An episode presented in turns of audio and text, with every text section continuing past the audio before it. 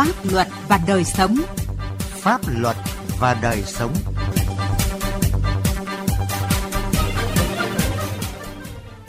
Xin kính chào quý vị và các bạn. Thưa quý vị và các bạn, Việt Nam có hơn 90% là đấu giá tài sản công và phần lớn là đấu giá quyền sử dụng đất. Tuy vậy, đấu giá tài sản công còn nhiều hạn chế bất cập như việc xác định giá khởi điểm chưa sát với giá thị trường, có chuyện ép giá, thổi giá, năng lực của đấu giá viên tổ chức đấu giá vẫn hạn chế, tình trạng quân xanh, quân đỏ thông đồng, dìm giá, nâng giá trong các phiên đấu giá tài sản gây tác động lớn đến kinh tế xã hội. Trong khi đó, pháp luật về đấu giá tài sản còn một số quy định chưa chặt chẽ về trình tự thủ tục, chưa phù hợp với thực tiễn, gây khó khăn, vướng mắc cho tổ chức đấu giá tài sản. Chính vì thế, dự thảo luật sửa đổi bổ sung một số điều của luật đấu giá tài sản với nhiều điểm mới, tập trung hoàn thiện các quy định về tiêu chuẩn, điều kiện của đấu giá viên, tổ chức đấu giá tài sản, tổ chức cá nhân tham gia đấu giá tài sản, đấu giá, trách nhiệm pháp lý của tổ chức cá nhân liên quan đến hoạt động đấu giá, cuộc đấu giá, tạo cơ sở pháp lý đầy đủ để thúc đẩy hoạt động đấu giá tài sản theo hướng chuyên nghiệp hóa, nâng cao hiệu lực, hiệu quả quản lý nhà nước về đấu giá tài sản. Để quý vị thính giả hiểu rõ hơn về nội dung này, chương trình Pháp luật và đời sống hôm nay với sự tham gia của bà Đỗ Thị Hồng Hạnh, Phó Chủ tịch Hội đấu giá viên thành phố Hà Nội, Tổng giám đốc công ty đấu giá hợp danh Lạc Việt sẽ phân tích bình luận về vấn đề này. Và trước hết thì xin cảm ơn bà Đỗ Thị Hồng Hạnh đã nhận lời tham gia chương trình hôm nay. Vâng, xin chào tất cả các bạn thính giả đang nghe đài. Thưa quý vị và các bạn, tình trạng quân xanh, quân đỏ, thông đồng, dìm giá, nâng giá trong các phiên đấu giá diễn ra khá phổ biến và công khai trong nhiều trường hợp, gây tác động lớn đến kinh tế xã hội. Trong khi đó, đấu giá tài sản có giá trị lớn khó định giá như quyền sử dụng đất, quyền khai thác khoáng sản, quyền sử dụng rừng cho thuê rừng. Và trước khi trao đổi với vị khách mời thì mời quý vị thính giả và vị khách mời nghe một phóng sự ngắn sau. Mới đây, chuyện biển số xe siêu đẹp được đấu giá hơn 32 tỷ đồng, nhưng người mua bỏ cọc nên phải đấu giá lại. Hay mỏ cát ở phường Liên Mạc, quận Bắc Từ Liêm, Hà Nội, trữ lượng khoảng 508.603 mét khối, giá khởi điểm hơn 2 tỷ đồng, nhưng sau 53 vòng đấu, giá chốt đã lên tới 408,2 tỷ đồng, gấp tới 204 lần giá khởi điểm. Hay trước đó là vụ đấu giá đất ở Thủ Thiêm, Thành phố Hồ Chí Minh của công ty con thuộc tập đoàn Tân Hoàng Minh. Sau khi đẩy giá và trúng đấu giá chót vót tới 24.500 tỷ đồng, công ty này đã chính thức có văn bản bỏ cọc số tiền gần 600 tỷ đồng và xin hủy kết quả. Đó là những ví dụ điển hình cho thấy những bất thường, tiêu cực trong hoạt động đấu giá tài sản. Chỉ ra lý do của tình trạng đồn thổi sốt đất, nâng giá trong các phiên đấu giá quyền sử dụng đất, chuyên gia kinh tế tiến sĩ Nguyễn Trí Hiếu cho rằng để mà đi theo kinh tế thị trường có lẽ tất cả những cái vấn đề đất đai giá cả phải được định theo uh, cung cầu. Giá phải được đấu giá một cách nó thẳng thắn và công khai. Đây là một cái vấn đề rất lớn là tại vì cái vấn đề đấu giá của Việt Nam nó bị rất nhiều những cái yếu tố mà nó làm méo mó cái ờ, giá cả thị trường. Thứ nhất là có cái sự can thiệp của các chính quyền chính quyền trung ương cũng như là chính quyền địa phương sau đó là những cái vấn đề đấu giá nó nó có cái vấn đề lợi ích nhóm ở trong đó còn theo tiến sĩ Đoàn Thị Phương Diệp, giảng viên trường Đại học Kinh tế Luật Đại học Quốc gia Thành phố Hồ Chí Minh, việc không đủ năng lực tài chính để theo đến cùng dự án là một lý do quan trọng khiến các doanh nghiệp từ chối ký hợp đồng và bỏ cọc sau khi trúng thầu. Theo bà Diệp, các quy định của luật đầu tư, luật đất đai và luật đấu giá tài sản, chưa thật sự quan tâm đến việc kiểm tra năng lực tài chính và năng lực thực hiện hợp đồng được giao kết sau khi chúng đấu giá. Luật đầu tư thì nó có quy định nhà đầu tư họ sẽ phải chứng minh họ phải cung cấp cái hồ sơ về năng lực tài chính của họ. Tuy nhiên cái hồ sơ về năng lực tài chính này thì là nó không được à, nằm ở trong cái nội dung của quy định về thẩm tra, tức là anh nộp như thế nhưng trong cái nội dung á, thì cơ quan nhà nước họ sẽ phải đi thẩm tra cái năng lực tài chính đó. thì trong cái phần quy định về nội dung thẩm tra thì lại không có đề cập một cách chi tiết đến cái vấn đề này. Vâng thưa bà Đỗ Thị Hồng Hạnh, qua bài viết vừa rồi thì bà có nhận định như thế nào về hoạt động đấu giá tài sản trong thời gian qua. Vâng, thưa quý vị ờ, khán giả đang nghe đài, về hoạt động đấu giá tài sản tính từ giai đoạn mà chúng ta bắt đầu sơ khai từ Nghị định 17, sau đó đến năm 2017 thì chúng ta đã tiến lên là chúng ta đã có luật đấu giá tài sản. Thì nhìn chung thì nó rất là mới và đây cũng là lần sửa đổi đầu tiên kể từ ngày luật ban hành. Thế do vậy tất cả những kể cả cơ quan phía đơn vị quản lý cũng giống như các đơn vị đấu giá tài sản và tất cả những người tham gia vào các hoạt động đấy không thể tránh được những cái bỡ ngỡ và những cái tiếp cận ở một lĩnh vực mới như vậy thì nó không thể nào hoàn thiện và nó, nó chỉnh chu được. Thế tuy nhiên thì trong các cái hoạt động đấu giá tài sản thì dần nó sẽ bị biến tướng và nó cũng có những cái núp bóng. Chúng ta phải hình dung là với cái, với cái ngành đấu giá nó quá non trẻ như vậy lên cái ý thức của những cái người tham gia đấu giá nó chưa cao thôi. Còn về mặt pháp luật thì chúng ta đang làm hoàn toàn không có vấn đề gì sai cả. Bởi vì các bạn bỏ cọc hay là các bạn không à, hoàn thành nghĩa vụ nộp tiền thì các bạn mất cái khoản tiền đặt trước, tức là khoản khoản tiền cọc sau khi các bạn chủ đấu giá. Tuy nhiên, ví dụ như đấu giá biển số xe, như chúng ta ví dụ, bình thường ấy, theo luật đấu giá thì chỉ có nộp cọc tối đa là 20% so với giá khởi điểm. Tức là biển số xe chúng ta đang đặt cọc tối đa là 40 triệu rồi. So với giá khởi điểm là 40 triệu và đặt cọc 40 triệu. Nhưng các bạn trả lên hơn 30 tỷ và các bạn mất có 40 triệu. Thì đây á, nó đánh vào cái ý thức con người, đánh vào cái sự văn minh. Thế do vậy, đã bước vào một sân chơi gọi là sân chơi đấu giá thì chúng ta phải tôn trọng cái sự văn minh và chúng ta phải có ý thức và có trách nhiệm có một vấn đề nữa. Ví dụ như vụ thì cọc lại không phải là nhỏ. Thế nhưng ấy nó lại đánh giá vào cái năng lực và trình độ tính toán của cái bài toán kinh doanh. Với thứ hai là sao ạ? Là với một cái giá trên giờ như vậy thì cũng không có một ngân hàng nào giải ngân để mà cho vay được cái vì cái, nó không có một cái tiền lệ nào mà đến 2,4 tỷ một mét vuông ở cái đất nước Việt Nam mình cả đúng không ạ? Do vậy là nó rất là phi lý và nó trở thành trò cười và nó làm mất uy tín của cả một ngành đấu giá đấu giá lâu nay thì các cái quyền như sử dụng đất này, quyền khai thác khoáng sản, quyền sử dụng rừng này, cho thuê rừng thì tài sản nó lớn cái việc định giá thì có cái khó khăn gì như nào? Cái vấn đề của đấu giá ấy, thì nó là quy trình trình tự của cái thủ tục bán cái tài sản đấy theo đúng quy định của pháp luật và nó được điều chỉnh thêm những cái quy định pháp luật của các cái luật chuyên ngành. Ví dụ ta bán khoáng sản thì ta phải tuân theo luật khoáng sản nữa. Ta bán quyền khai thác uh, rừng đúng không ạ? Hay là ta bán uh, dự án để thực hiện dự án đầu tư thì chúng ta phải tuân thủ theo luật đất đai. Thế thì ở đây mình, cái phần thẩm định giá nó là một khâu tách rời với cả khâu đấu giá tài sản. Hai cái đấy nó không liên quan đến nhau.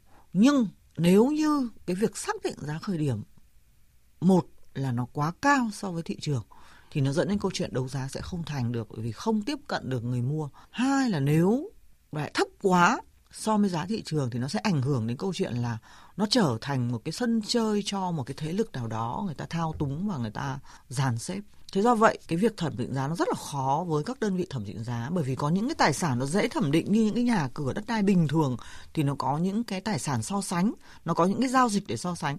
Nhưng những cái tài nguyên đó người ta không thể biết được, khai thác đó nó đạt tỷ lệ bao nhiêu, nhưng năm nay nó đạt tỷ lệ bao nhiêu ví dụ đấu khoáng sản là người ta đấu theo cái tỷ lệ người ta khai thác được, trả giá là trả giá theo phần trăm, chứ không phải trả giá theo theo mức tiền, đúng không ạ? Nhưng mà quyền sử dụng đất thì lại là trả giá theo mét vuông, trả giá theo cả lô hay là cả một cái dự án đó. Thế do vậy, cái việc xác định giá khởi điểm này thì nó ở chuyên môn của những người làm về thẩm định giá. Và hiện tại do những cái việc đấu giá lùm xùm ở một vài năm nay nó xảy ra dẫn tới tất cả các đơn vị thẩm định giá đều giữ an toàn cho mình trước nên thẩm định giá rất là cao và dẫn đến câu chuyện là nó bế tắc không tìm được đầu ra cho sản phẩm và và nó ảnh hưởng cả đến nguồn thu ngân sách. Trong thực tế cũng đã xuất hiện các cái trường hợp cá nhân tổ chức tham gia đấu giá chạy đua để đẩy giá lên cao, thậm chí giá ảo, nhưng sau đó bỏ cọc gây ra nhiều hệ lụy cho đơn vị tổ chức đấu giá cũng như những người khác tham gia đấu giá. Bây giờ thì mời quý vị thính giả và vị khách mời nghe một số ý kiến sau tư cách của người định đấu giá là rất quan trọng. Tức là anh phải chứng minh được cái khả năng thanh toán của anh. Anh đặt cọc thì ít thôi nhưng mà anh có tài sản bảo đảm chứng minh tài sản bảo đảm. Và khi mà anh vi phạm thì người ta sẽ xử lý trên tư cách đó. Cần nghiên cứu bổ sung thêm quy định nghiêm cấm người tham gia đấu giá tài sản không đủ nguồn lực tài chính hay sử dụng nguồn lực tài chính không minh bạch để tham gia đấu giá hay việc liên kết nhận ủy quyền tham gia đấu giá trả giá cho bên thứ hai, thứ ba, từ đó khắc phục tình trạng nhũng nhiễu trong đấu giá quyền sử dụng đất. Có người trúng đấu giá nhưng 6 tháng đến một năm cũng không thể nào hoàn thiện được cái thủ tục để mua cái tài sản đó. Và vì vậy về cái trách nhiệm của Bộ Tư pháp cần có những cái hướng dẫn để thu thập thống kê thông tin của các cá nhân tổ chức tham gia đấu giá để phát hiện những cái bất thường để có những cái việc điều tra xử lý. Thưa bà Đỗ Thị Hồng Hạnh, bà có nhận xét gì về những ý kiến vừa rồi ạ? Thế thì cái mặt bằng của cái vùng đất đó Thế thì đến năm 2022 lại có những cái vùng lân cận đấy lại tổ chức đấu giá. Thế thì cái tiền cọc là 20% giá khởi điểm.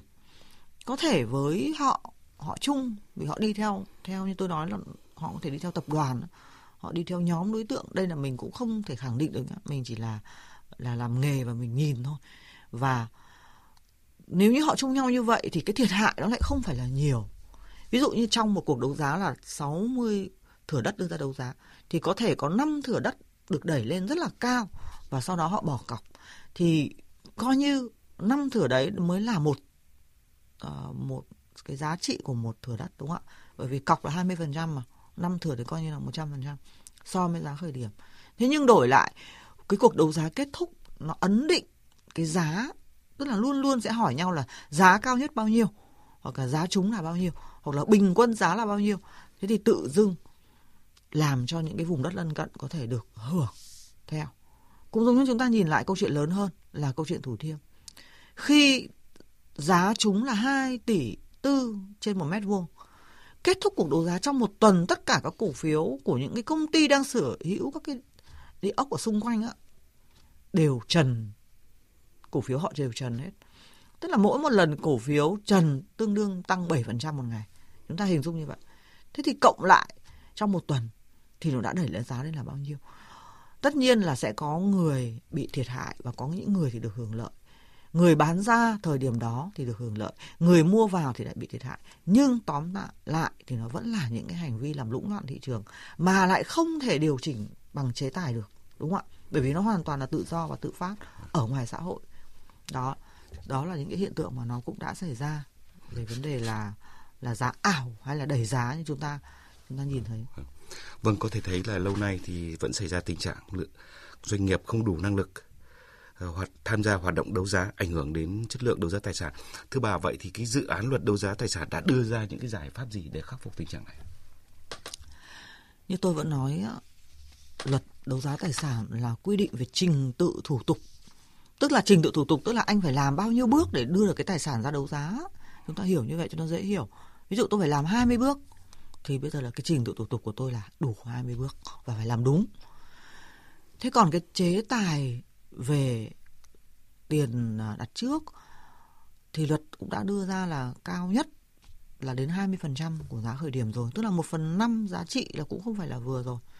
Ở đây á, nếu như một người nghiêm túc thì người ta không thể đùa với 20% được đúng không ạ? Thế còn sau khi chúng đấu giá thì nó lại trở thành một hoạt động dân sự giữa người có tài sản và người chung đấu giá. Tức là gì? Cái khoản tiền đặt trước nó trở thành khoản tiền đặt cọc. Thì luật cũng đã quy định rõ rồi. Chúng ta phải hiểu như vậy nhé khoản tiền đặt trước lúc trước ấy là ta đặt trước để ta tham gia đấu giá, để ta cam kết các cái hành vi của chúng ta vào trong cuộc đấu giá là đúng. Chúng ta thực hiện đúng theo phương án quy chế. Nhưng khi chúng đấu giá thì nó lại trở thành một hoạt động dân sự. Mà dân sự này là do các bên thỏa thuận ở trong hợp đồng mua bán nữa. Thế thì ở đây chúng ta phải hình dung là gì? Lúc đấy á 20% khoản tiền đặt trước trở thành tiền đặt cọc. Đã đủ chế tài để để răn đe hay là để để cho người tham gia đấu giá hình dung được là nếu như cố tình hay làm một cái gì đó sai thì mất cái khoản tiền đấy hay mất nhiều hơn nữa thì nó lại thể hiện ở các cái hợp đồng dân sự sau đấu giá. Đó, do vậy gì luật đấu giá mà lại quy định thêm, ví dụ như thế này, luật đấu giá quy định là đặt cọc là hai, đặt trước là 20% nhưng khi chúng đấu giá thì nộp tiếp 30% tức là tổng sẽ là 50% đặt cọc. Thì luật đấu giá lại đang vi phạm, lấn sân sang luật dân sự rồi. Bởi vì nó lại vi phạm vào cái quyền thỏa thuận của người có tài sản và cái người chúng đấu giá. Tổ chức đấu giá cũng không có quyền quy định những cái việc đó, vì tổ chức đấu giá chỉ là thực hiện đủ trình tự thủ tục của luật đấu giá tài sản thôi. Thế do vậy chúng ta phải hiểu là quan trọng ở cái quyết định của người có tài sản đặt ra cái chế tài sau khi chúng đấu giá, anh phải làm những gì? Và cái đấy đã được phải ban hành trong quy chế. Ví dụ, kiểm tra năng lực tài chính của một nhà đầu tư tham gia đấu giá. Ví dụ chúng ta kiểm tra bằng cách nào? Nếu như chúng ta chỉ chứng minh trên giấy tờ là vốn chủ sở hữu là 20% tổng mức đầu tư đã đủ để khẳng định người đấy có chưa? Hay chúng ta còn phải yêu cầu họ chứng minh bằng tài sản, bằng tiền có trong tài khoản? Đúng không ạ? Thì đó là những cái quy định mà người có tài sản. Với thứ hai là cái chế tài sau khi anh trúng đấu giá. Ví dụ, sau khi trúng đấu giá, trong vòng 5 ngày anh nhận được cái quyết định trúng đấu giá, thì anh phải chứng minh anh có bao nhiêu tiền. Và cái khoản tiền đấy nếu anh không thực hiện hết cái nghĩa vụ cho đến cùng, thì anh sẽ mất, tức là anh mất ở đây á, là không phải là mất mỗi cái số tiền đặt cọc, mà sẽ mất nhiều hơn thế. Thì cái đấy hoàn toàn nó là thỏa thuận dân sự với thứ hai là gì? Như các nhà đấu giá ở thế giới họ quy định, ở mỹ chẳng hạn, họ quy định, nếu như anh bỏ cọc, tức là anh không thực hiện hợp đồng mua bán, anh không lấy tài sản, anh phải chờ đến khi nào tôi bán được cái tài sản này, tôi mới trả lại cái số tiền anh đã nộp, trừ đi cái khoản tiền cọc anh đã mất.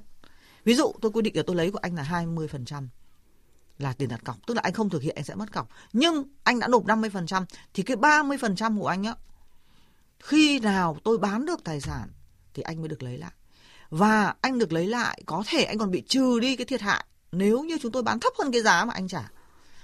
Thì cái đấy hoàn toàn nó ở dân sự và chúng ta hoàn toàn có thể áp dụng được. Và cái người tham gia đấu giá sau khi đọc quy chế, thấy những cái ràng buộc tiếp theo khi kết thúc cuộc đấu giá, nó quá chặt chẽ thì tự khắc phải nghiêm túc. Và phải xác định mình có nhu cầu thật. Và cái sức của mình chịu được đến đâu thì mình mới trả giá đến đấy.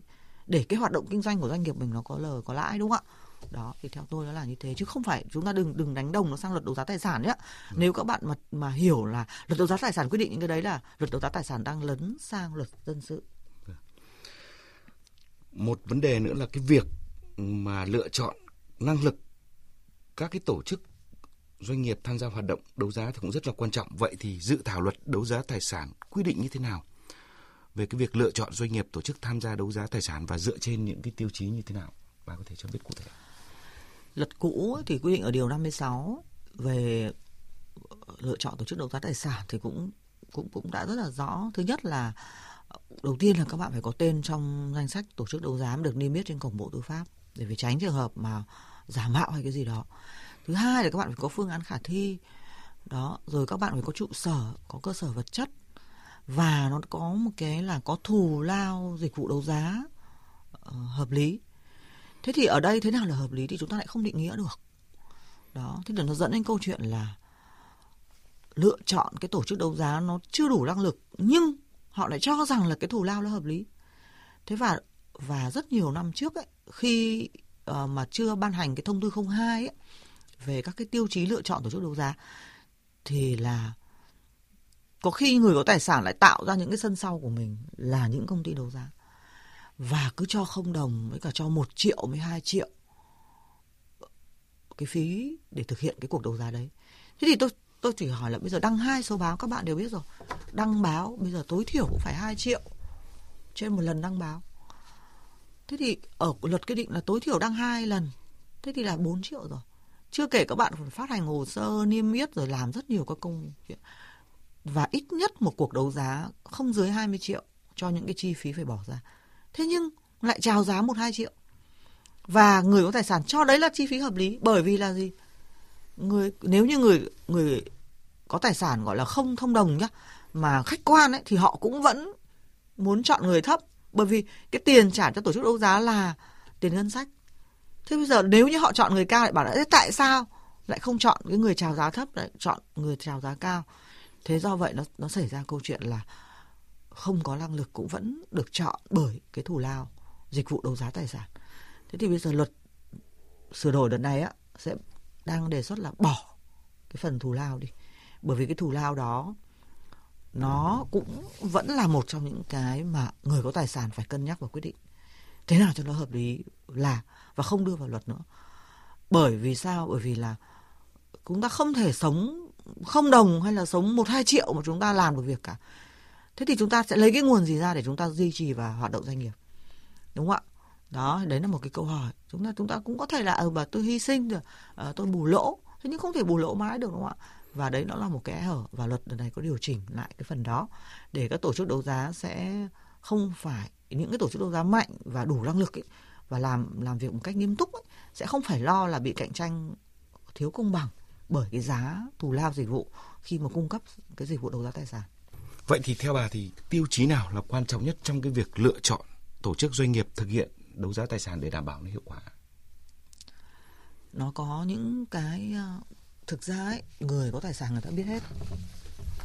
Người ta có chọn hay là người ta có muốn chọn hay không thì tôi nghĩ trên thị trường cũng vậy bất cứ một ngành nghề nào kể cả chủ đầu tư đang thực hiện dự án cũng vậy chủ đầu tư nào nghiêm túc chủ đầu tư nào ờ, làm việc không nghiêm túc không đúng như cam kết, nó cũng thể hiện hết, đúng không ạ? Và cái đấy chính là ở báo chí. Vì báo chí đã góp một cái phần phản ánh những cái câu chuyện thực tế đó. Và hoạt động đấu giá nó cũng vậy. Các hoạt động khác cũng vậy. Thế thì ở đây á, chúng ta phải hình dung là những cái tiêu chí chúng ta đặt ra, nó chỉ là cái sự, gọi là, đong kiểm đếm để cho nó thêm cái phần minh bạch. Thế còn bản chất ấy là ở người có tài sản chúng ta phải bằng nhiều kênh tiếp cận. Chúng ta phải qua cả những cái phản ánh của dư luận, rồi qua cả các cái năng lực thực tế và cái độ trường tồn của mỗi doanh nghiệp, đúng không ạ? Cái uy tín về về cá nhân, của người lãnh đạo cũng là một cái cái phần tôi nghĩ rất là quan trọng. Và cộng tất cả cái đấy, và lúc đấy chúng ta mới cộng hưởng cả với những quy định của pháp luật để chúng ta đưa ra. Và quan trọng nhất là ý chí ý chí của người có tài sản, có muốn chọn tổ chức đấu giá thật sự nghiêm túc và làm việc nghiêm túc không đó, thì cái này là chúng ta đều ở, theo tôi nghĩ là nó vẫn ở giai đoạn là chúng ta đang, gọi là, tuyên truyền cảm hóa và mong muốn tất cả tham gia hoạt động đấu giá đều tôn chỉ quy định của pháp luật. Dạ vâng. Để khắc phục những bất cập hạn chế trong hoạt động đấu giá tài sản thì dự án luật đấu giá tài sản sửa đổi được xây dựng và đã được Quốc hội thảo luận cho ý kiến lần đầu tại kỳ họp thứ 6 Quốc hội khóa 15. Và các đại biểu tiếp tục đề nghị cơ quan soạn thảo, nghiên cứu giả soát, liệt kê những tài sản phải đấu giá để đảm bảo đầy đủ và tránh trồng chéo với các luật chuyên ngành. Vậy thì bà có ý kiến gì về vấn đề này? Tức là luật chuyên ngành như tôi vừa nói nó rất là quan trọng. Ví dụ như luật đất đai. Luật đất đai bây giờ đang có nghị định 10 quy định người chúng đấu giá nộp tiền trong vòng 120 ngày kể từ ngày ra quyết định chúng đấu giá. Nhưng ở Nghị định 162 về thuế thì lại quy định trong vòng 30 ngày đầu nộp 50%, 90 ngày tiếp theo nộp 50% số còn lại.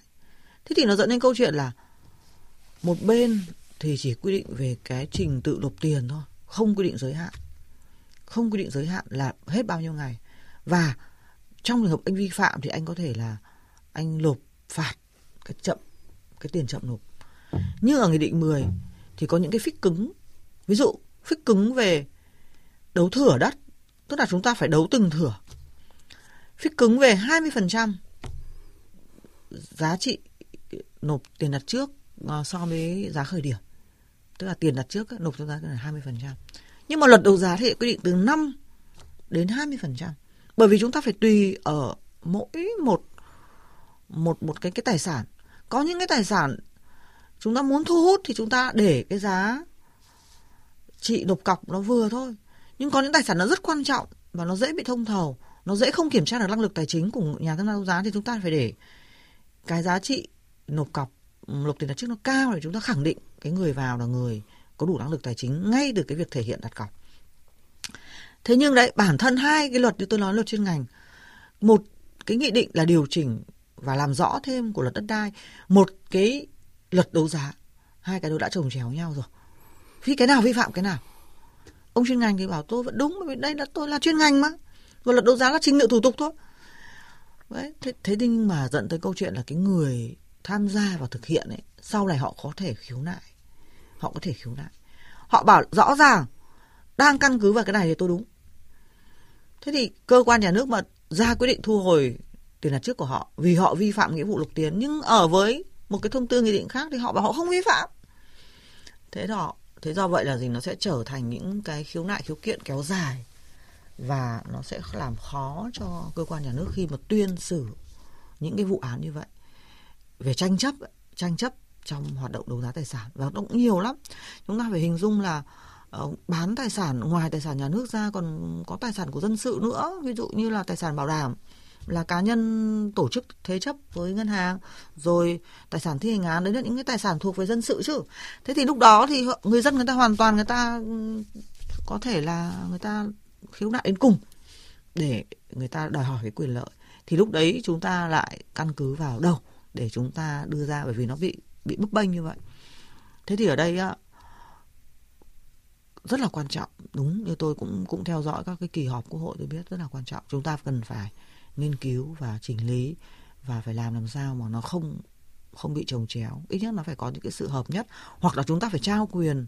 Ví dụ chúng ta đã quy định luật đấu giá tài sản là làm về trình tự thủ tục của luật đấu giá tài sản rồi thì những luật khác chúng ta chỉ điều chỉnh những cái mà nó liên quan tới cái tài sản chuyên ngành thì thôi chứ chúng ta đừng có có có đưa vào trình tự thủ tục nữa.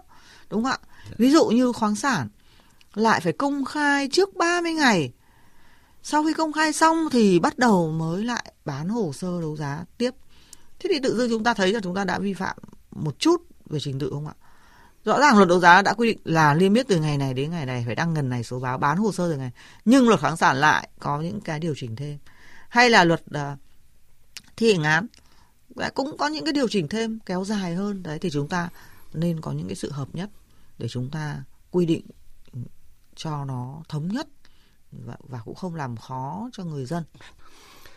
Thưa quý vị và các bạn, đấu giá là một trong hình thức mua bán tài sản phổ biến trong nền kinh tế thị trường và là hình thức bán tài sản công khai, minh bạch hiệu quả.